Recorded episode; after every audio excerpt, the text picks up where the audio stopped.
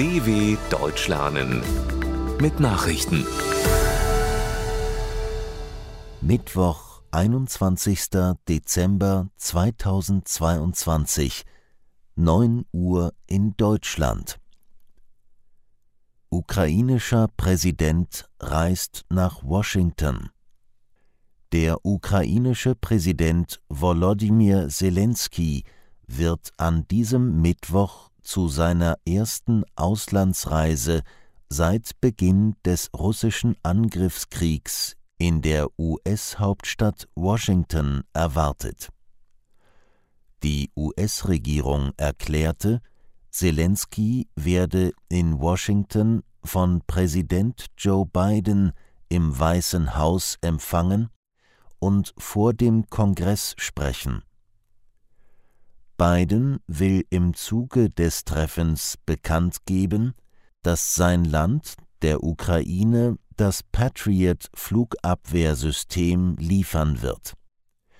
Seit Kriegsbeginn am 24. Februar hat Zelensky sein Land nicht verlassen. Für Auftritte auf der politischen Weltbühne ließ er sich stets digital zuschalten. US-Behörden stellen riesige Menge der tödlichen Droge Fentanyl sicher. Die US-Behörden haben in diesem Jahr eine so große Menge der Droge Fentanyl beschlagnahmt, dass damit theoretisch die gesamte Bevölkerung getötet werden könnte. Die US-Drogenbehörde DEA erklärte, sie habe 50,6 Millionen Pillen mit Fentanyl und mehr als 4500 Kilogramm Fentanylpulver sichergestellt. Dies entspreche geschätzt mehr als 379 Millionen potenziell tödlichen Dosen Fentanyl, genug, um alle Amerikaner zu töten. Die USA haben etwa 333 Millionen Einwohner. Fentanyl ist die tödlichste Drogengefahr für dieses Land, warnte die DEA. Das künstliche Opioid ist 50 Mal stärker als Heroin. US-Abgeordnete wollen Details aus Trumps Steuererklärungen veröffentlichen. Ein Ausschuss des US-Repräsentantenhauses hat beschlossen, die Steuerunterlagen des Ex-Präsidenten Donald Trump zumindest in Teilen öffentlich zugänglich zu machen. Trump hatte sich jahrelang mit rechtlichen Mitteln gewehrt, die Unterlagen an den Finanzausschuss herauszugeben und war schließlich vor dem obersten Gericht gescheitert. Die Veröffentlichung wäre eine empfindliche Niederlage für den 76-Jährigen. Die Demokraten wollen prüfen, ob aus den Unterlagen Interessenskonflikte des Unternehmers hervorgehen und ob er sich fragwürdiger Methoden bedient hat, um Steuern zu sparen. Nach Ende von Null-Covid Infizierte dürfen in China sogar arbeiten.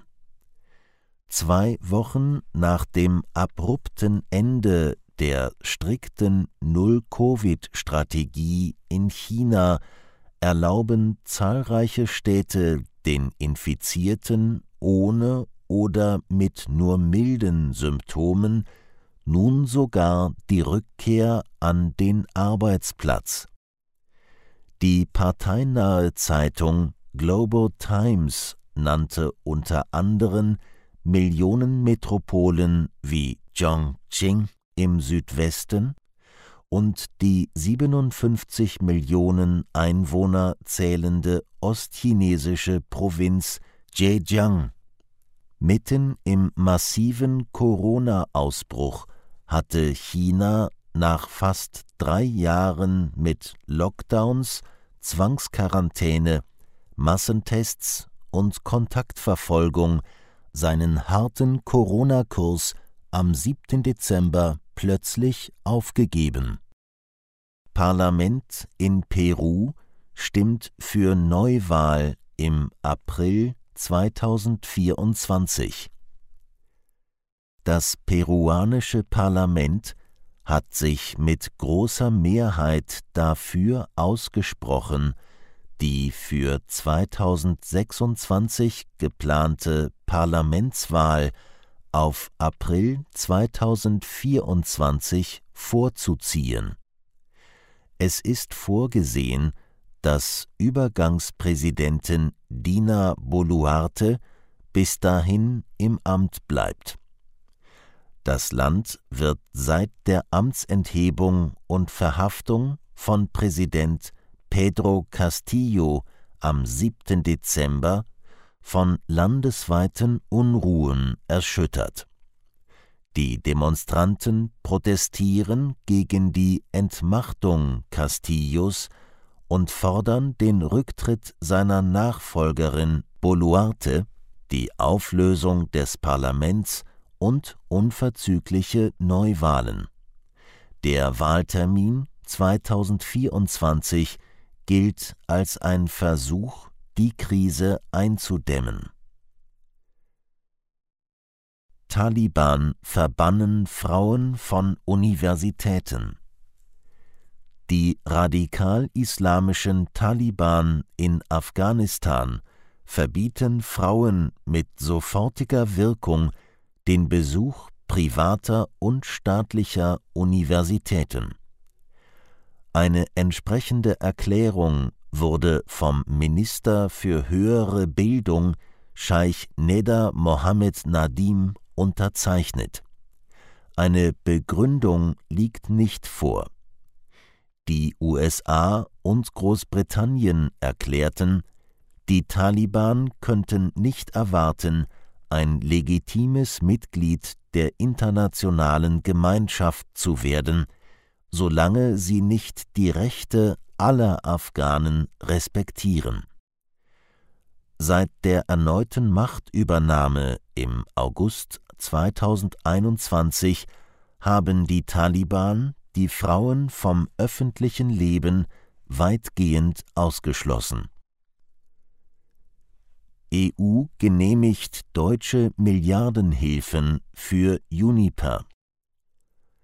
Die EU-Kommission hat die deutschen Milliardenhilfen für den angeschlagenen Gasimporteur Uniper genehmigt.